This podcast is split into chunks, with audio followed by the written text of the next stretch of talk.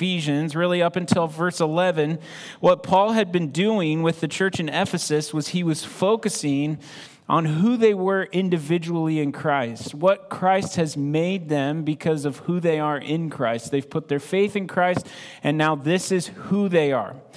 Um, up until verse 33 of chapter, or sorry, verse 11 of chapter 2, Paul had made 33 verses of declarative statements about who Christians in Ephesus, or Christians, all of us, are in Christ. But a couple of weeks ago, we saw Paul start moving or making a shift in his writing. How? What was he doing there? Well, he started moving from you statements, which are individual kinds of statements, to us or more corporate statements. And so Paul is now focusing on the work of Christ in the church corporately. He has made you this individually, but what is he doing corporately as a body? In fact, just as a heads up, we will focus on Christ's body, the church, in our messages now for likely, possibly the rest of Ephesians. Um, you might start saying Robbie is getting redundant and repeating himself. Haha, you get that joke?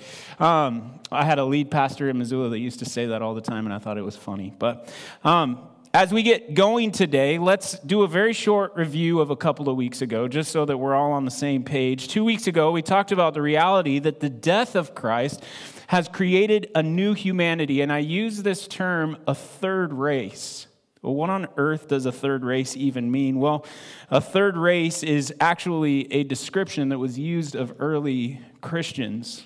Why was this a description of early Christians? Well, here's why. Something crazy was happening between groups of people that never got along ever. And now they were in the same church together, the Jews and the Gentiles. They were almost like not two separate individual races anymore. They were a third thing, something brand new.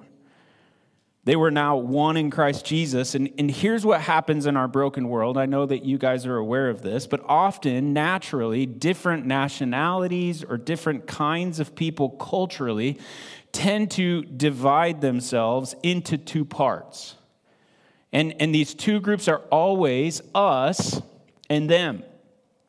In Paul's day, the Jews always looked upon the world as made up of Jews and everyone else. It was us versus them.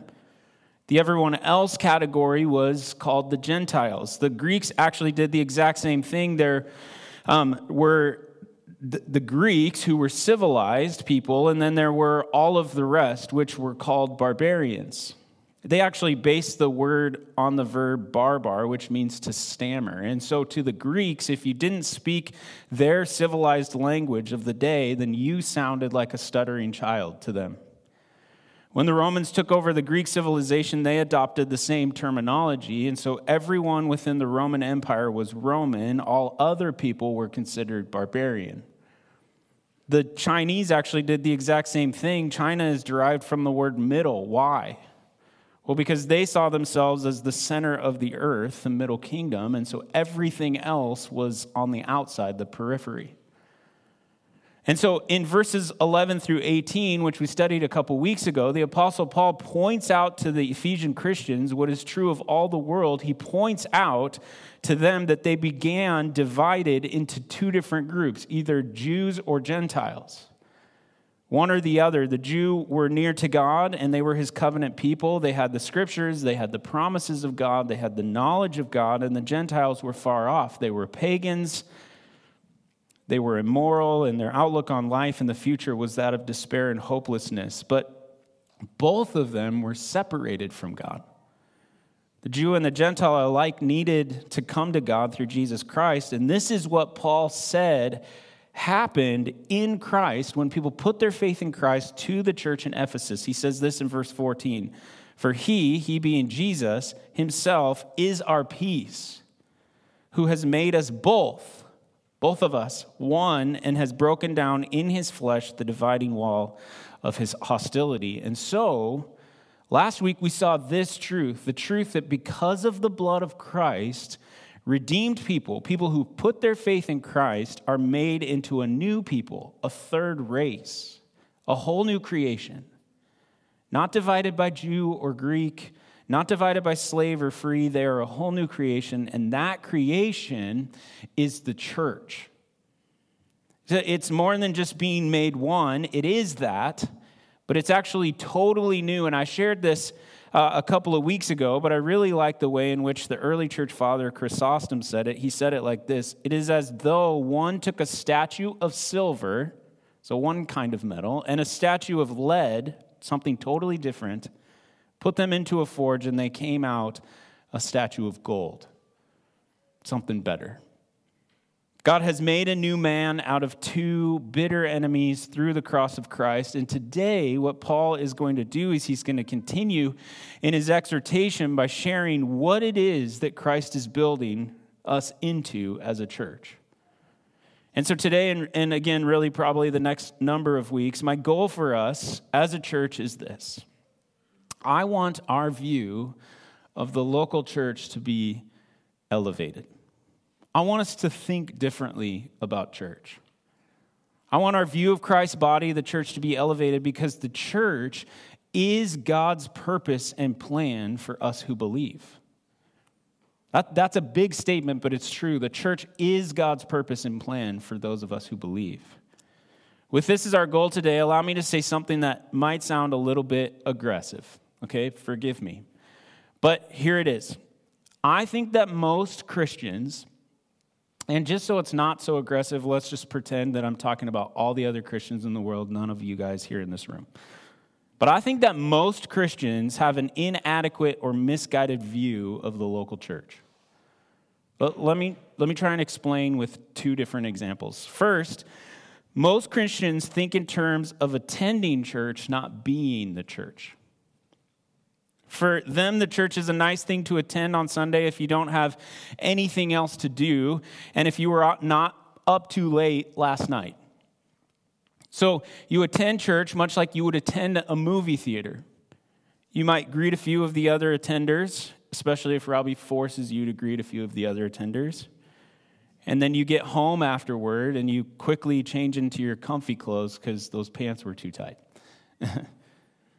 that, that is the movies, probably, but with regard to the church, you may have no concept of being built together with other saints in a household of God because it's just an event that you attend, not something that you are.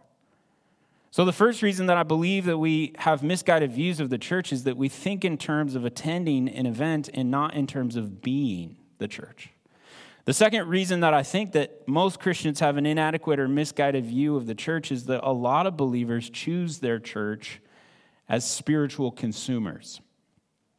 Not, not in terms of being built up and ministering in the most holy faith. So, what they do is they shop around for a church that best meets their felt needs. M- much like we would decide whether to shop at Walmart or Target. Which one has what I need? Which one makes me feel good? And so, if they like the services offered and they get a good feeling when they attend, then they will give the church their business for a while. But if they get bored or they decide that it isn't meeting their needs, then they shop around for another one that suits them better. Again, I'm talking about people that aren't in this room, okay? They don't evaluate a church on the basis of whether it has an emphasis on the scriptures or other biblical criteria. Instead, their evaluation is focused on whether or not the church meets their felt needs or how does it make me feel. Here, here's an example. Some time ago, I read about a couple that was attending a church that was actually not teaching essential doctrine. And so a friend of theirs said to them, Hey, your church doesn't believe in the resurrection or even in one true God. And the people said to their friend, Yeah, we know that's true, but we love it there we always come away from the service feeling so much better. And for many people, feeling better is what church is all about. And today, Paul is going to share with the church in Ephesus and with us that God is building something in his church. And it is highly likely that the church is so much more than we think of it. In fact, God's plan for the church is one of unparalleled splendor. It isn't just an event or a feeling. And to illustrate this reality with us, Paul uses three different images in our text today to help us understand our identity as a body of Christ. Each of the images is elevating, and together I hope that these metaphors will expand our hearts for the reality of God's church. With that, let's answer the question what is God building the church into? What is our identity as a church? First, look with me at the beginning of verse 19 and see that our identity as a church is citizens of God's kingdom. The beginning of verse 19 says it like this So then, you are no longer strangers and aliens, but you are fellow citizens with the saints. So, the flow of the second half of chapter 2 can be seen in three pretty straightforward phrases. The first phrase is in verse 11, which is this at one time. At one time, you were like this. The second phrase in verse 13 is, uh, but now in Christ Jesus.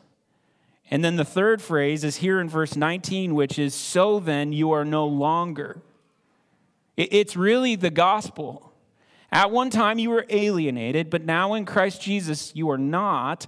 So then, here's what you are and so, so then, in verse 19, introduces the effects of the previous verses. The effects are that Gentiles are no longer refugees. Now they are citizens in the kingdom of God because of Christ's sacrifice on the cross. I was, I should say, I should start by saying this. I think I'm going to have two really bad illustrations in this sermon today, so forgive me. I was thinking about citizenship this week, and here's my first one. Um, what, what, what does it mean to be a citizen? And I'm not sure if you have ever, this is where the bad illustration comes from. I'm not sure if you've ever been to a rodeo. Um, and, and maybe it's just me. But there is nothing that will make you more proud to be an American than a good old fashioned rodeo. Cowboy hats and boots, come on. Last summer, my family was visiting Julianne's parents in Bigfork, Montana, which you've probably never heard of which is the way they would like to keep it, I think. But we went to the Bigfork Rodeo, which is just, I mean, it's amazing.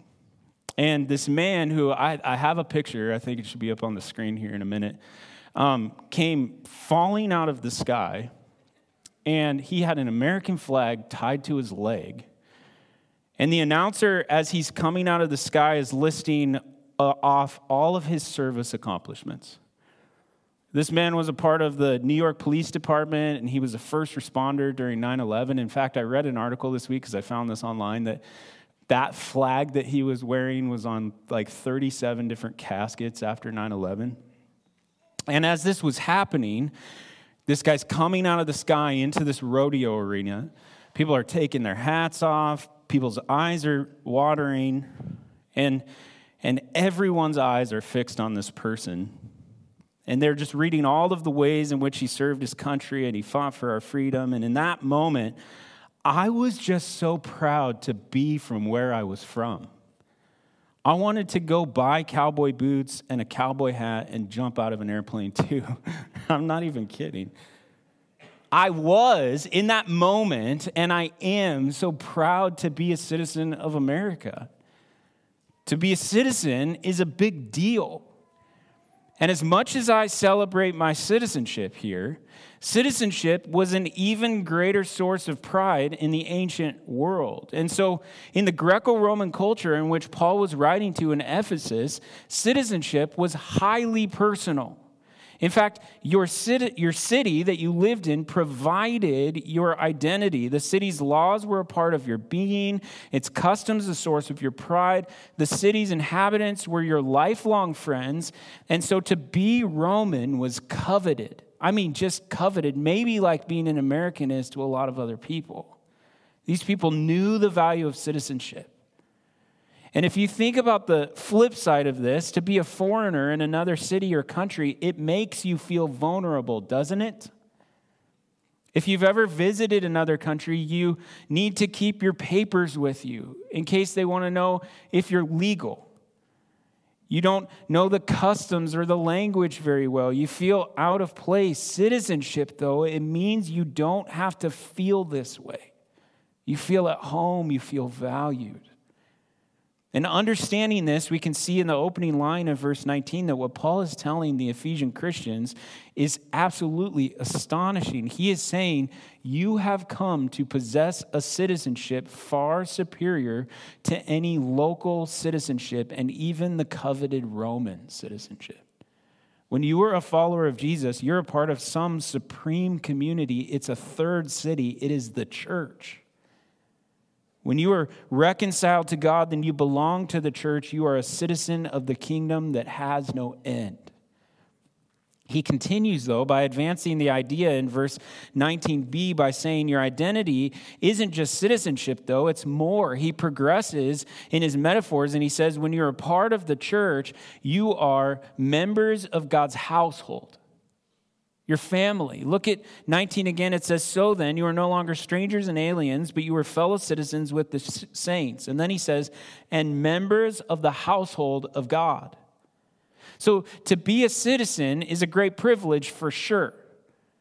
But it's kind of impersonal and it's a little bit large scale, isn't it? I mean, I don't know any of our government leaders personally, and they don't know me. There are millions of citizens in our nation. But a member of the household is a personal and intimate statement.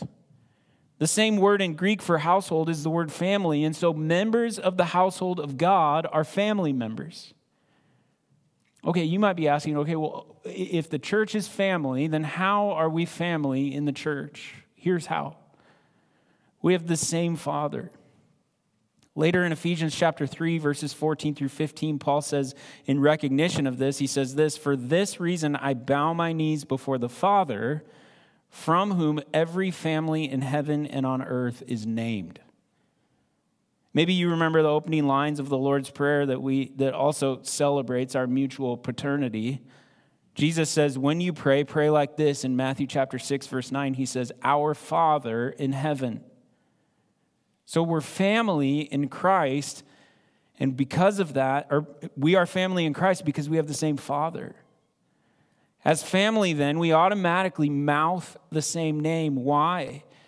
Because as Romans chapter 8, verse 15 says, For you did not receive a spirit of, of slavery to fall back into fear, but you have received the spirit of adoption as sons. You're part of the family by whom we cry, Abba, Father. So all God's children call him by the same intimate name. We call him dad. And I want us to hear this clearly. As members of God's household, we are in satisfying, or should be, in tender relationships to one another. In 1 Timothy, Paul tells Timothy that in the church, we are to relate to each other as a family would. Look at what he says in 1 Timothy 5 1 and 2. Do not rebuke an older man, but encourage him as you would a father younger men as brothers, older women as mothers, younger women as sisters. So, this language, fathers, mothers, sisters, brothers, that is what those in the reconciled church are to each other. These are ter- terms of endearment.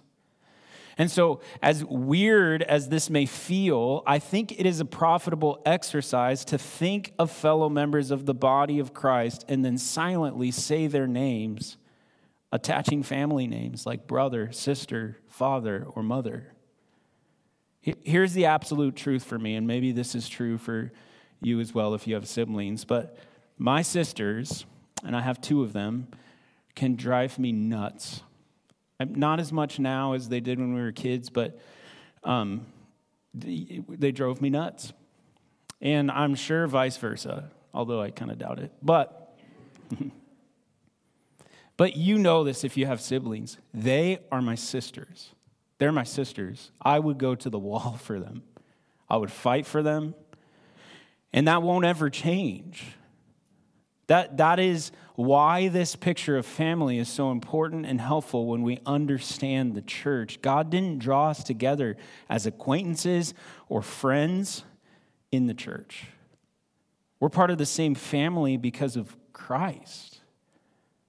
Paul could have just as easily said, You guys are now really good friends in the church. He said, No, you're part of the same household. We may drive each other nuts, but we are a household of God. We are family, and this is hugely important, and it is very practical in its effects to both Paul's audience and to us. And I think that this is true for me as much as it is for anyone else. So don't hear me drive by guilting you. I want you to know that it's easy for us to see the church as a building that we go to or an event that we attend, but the church is family living life on mission together. Meaning this, we all play a part. Just like a family plays a part, all of the members in a family play a part. I believe that we can become accustomed to treating the church like a country club that we visit If we like the service, then we'll leave a tip. But Paul is blowing this mentality out of the water. He's helping us to see that instead of something that we attend, the church should always be seen in the life of a believer as part of our identity. This is who we are, this is our family, and because of that, we need to understand that we all have a role. And now, Paul goes on in his text and finishes up with this section of scripture today by saying that our identity as a church is God's temple. So he says we're citizens, he says we're part of the family, but the other identity of the church is that it's God's temple. Look at verses 20 and tw- through 22. They say this Built on the foundations of the apostles and the prophets, Christ Jesus himself being the cornerstone, in whom the whole structure being joined together grows into a holy temple in the Lord. In him you also are being built together into a dwelling place for God by the Spirit. So, Paul uses this image of a building now to illustrate a further dimension of this humanity and this language. Um, and it would have given Paul's readers a vivid picture. Why? Because for a thousand years, the temple was where God's presence was. First, it was Solomon's temple, then it was Zerubbabel's temple, and then it was Herod's temple but it had been the official focal point of where God was. The temple was where God manifested his presence in a special way. But now, Paul is saying the people of God are the temple of God. The church are the people. And this new temple has three elements according to our text. What are they? Well, very quickly, they are this the foundation. Look again at verse 20. It says, built on the foundation of the apostles and the prophets. This is important for us to see as we think about being the temple of God. It's easy to read this kind of stuff and just shrug our shoulders and move on. But here, Paul is pointing to the apostles and the prophets. What does he mean? Why does this matter so much? Well, because the New Testament apostles and the Old Testament prophets were the teachers of God's word. They were the people through whom the word of God was proclaimed or taught. And so, since both the apostles and the prophets had a teaching role, then the foundation that Paul is talking about is the teaching of God, inspired and infallible through his word. So, what is he saying in this? He's saying the foundation of the new temple is God's word coming from the apostles and the prophets. And I want us to understand this, and I believe this wholeheartedly. The church will stand or fall in its regard, with its regard for Scripture. If we tamper with the foundation, then the temple will crumble. And this is why Paul ordered Timothy in 2 Timothy 4 2 to preach the word. When Paul says it's built on the foundation of the apostles and the prophets, he is saying that the temple is built on the foundation of God's word. The second element of the temple that we should notice in these verses is the cornerstone. Look again at verse 20. It says this built on the foundation of the apostles and the prophets, Christ Jesus himself being the cornerstone. So, as important as the foundation of God's word is, there's actually a component that is even more important, and that is the cornerstone, Jesus Christ himself being the cornerstone. This imagery is really, really rich, and the people that Paul was writing to would have known the word cornerstone had been a prophetic designation of the Messiah. Look at Isaiah chapter 28, verse 16. It says this Behold, I am the one who has laid as a foundation in Zion a stone, a tested stone, a precious cornerstone of of a sure foundation. Whoever believes will not be in haste. So, this is a prophecy of the Messiah. This cornerstone is Jesus. Additionally, every ancient Hebrew would have understood the importance of the cornerstone. Every building depended upon the cornerstone. It was what determined the stability of the foundation and the character of the entire building. So, just for reference, if we want to know what an ancient cornerstone looked like, the temple in Jerusalem had a foundation stone that was 29 feet in length. So, think of like a railroad boxcar. So, the cornerstone decided the architectural unity and symmetry of a building meaning that all the walls, the dimensions, the entire structure was a result of that chief stone. So, with that understanding, we should know that all the other stones in the building had to be adjusted to the cornerstone. And so, what Paul is saying to us is that the shape and the stability of God's temple, the church, is determined by Jesus Christ, the chief cornerstone. All other blocks are formed to him. And then the third and final element of the temple that we are being built into is found in verse 21, and it is this building blocks. Look at verse 21 again. It says this In whom, whom being Jesus, the whole structure being joined together grows into a holy temple in the Lord. So, the components of God's temple, the church, are God's word, the apostles and the prophets, Christ the cornerstone, and then finally, Paul says building blocks or stones. What's he talking about? He's talking about us. We are the stones in God's temple. And Paul mixes metaphors here, which he does a lot, and he wouldn't have passed ninth grade English. But in that, he refers to the church as stones in the temple, which were carefully fit together. But since dead stones is an inadequate picture, he shifts his analogy here, stating that they are growing into a holy temple. They are living. Here's how Peter says it in First Peter chapter 2, verses 4 and 5. As you come to him, a living stone rejected by men, but in the sight of God, chosen and precious, you yourselves, like living stones, are being built up as a spiritual house.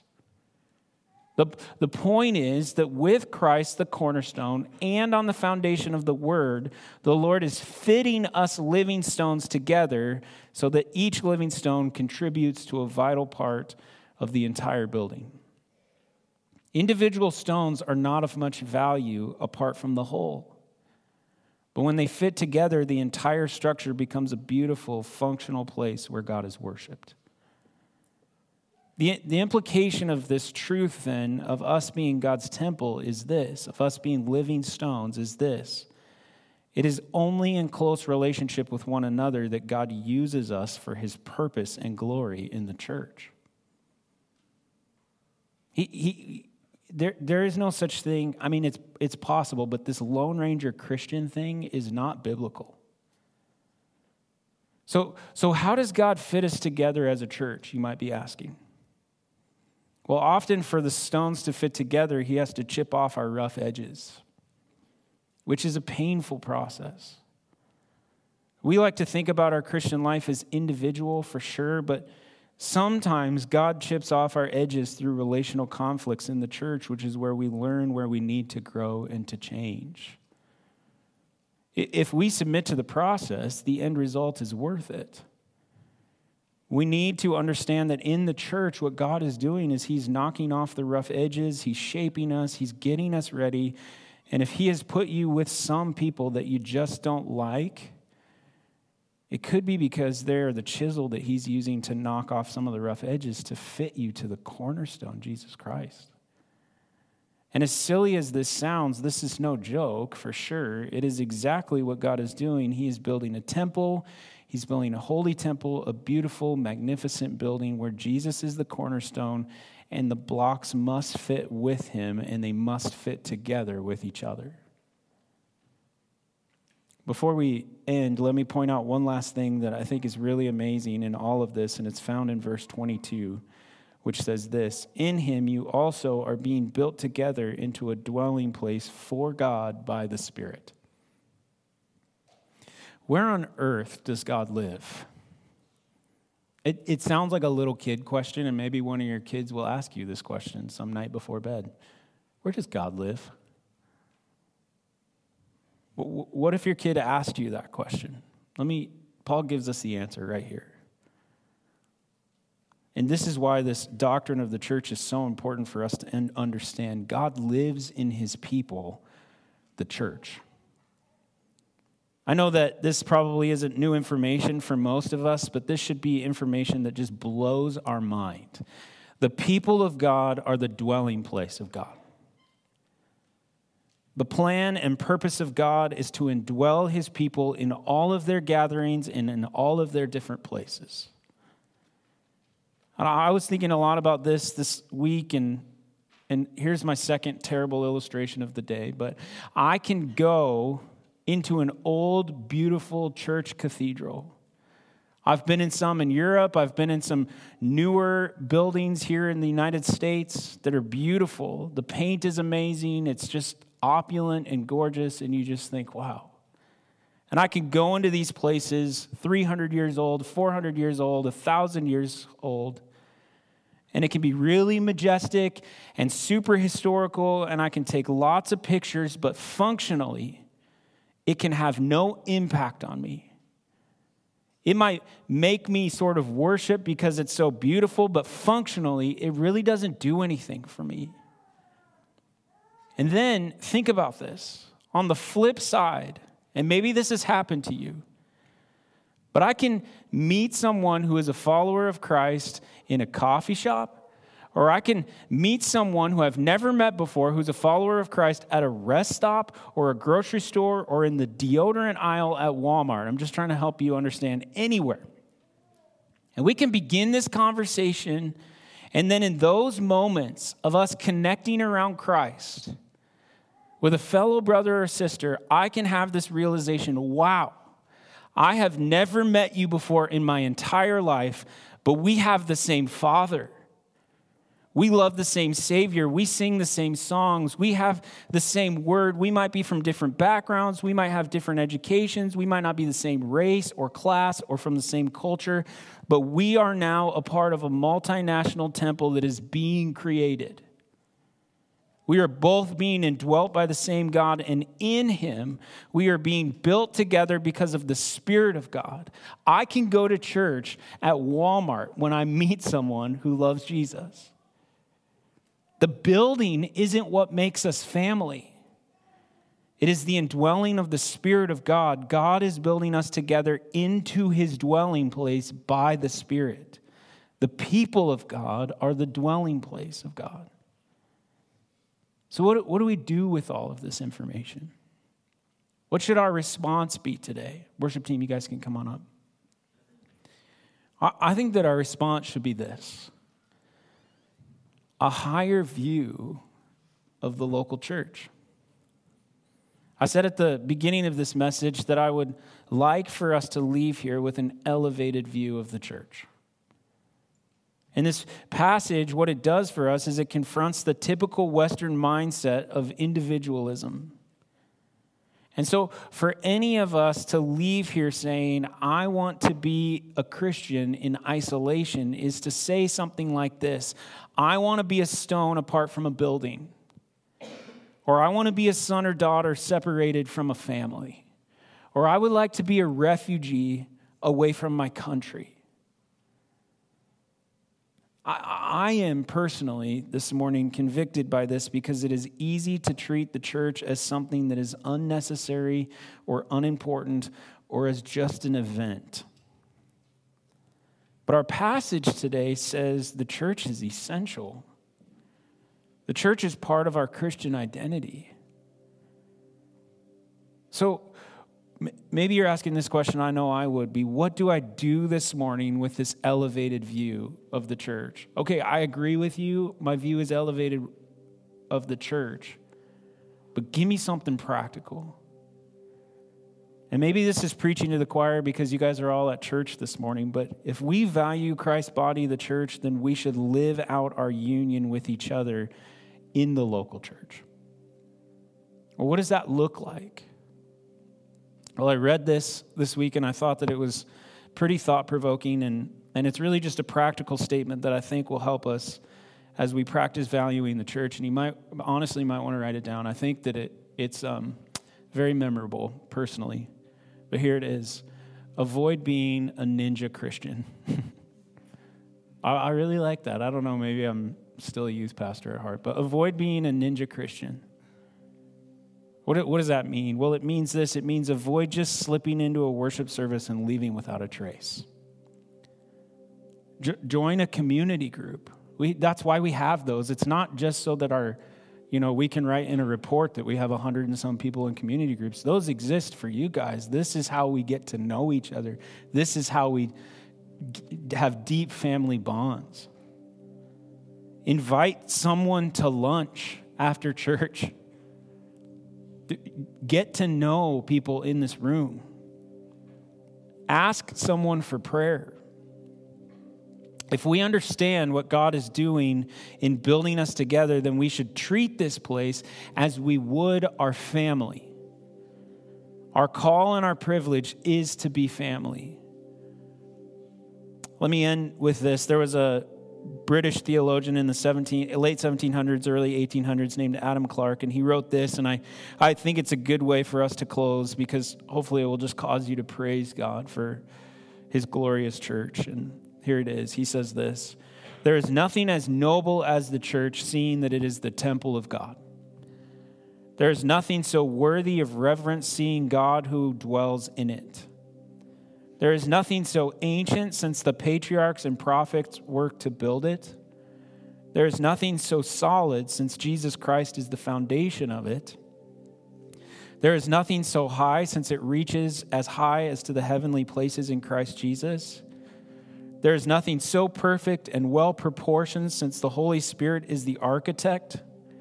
I love this one. There is nothing more beautiful because it is adorned with building stones of every age, every place, every people, from the highest kings to the lowest peasants, with the most brilliant scientists to the simplest believers. There is nothing more spacious since it is spread over the whole earth and takes all who have washed their robes and made them white in the blood of the Lamb. And there is nothing so divine since it is a living building, animated and inhabited by the Holy Spirit. Let's pray. Father, thank you again for your word.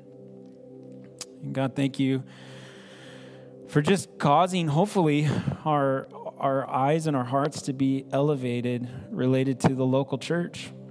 Lord, this morning I pray that by the power of your Spirit, we would be a people that are changed. We would be a people that uh, desire to build into this building, that desire to be a part of this family that know that we are citizens of God in this kingdom. God, today I pray that our hearts and our lives have been changed and that we would um, honor you by building into your church, your body. In Jesus' name, amen.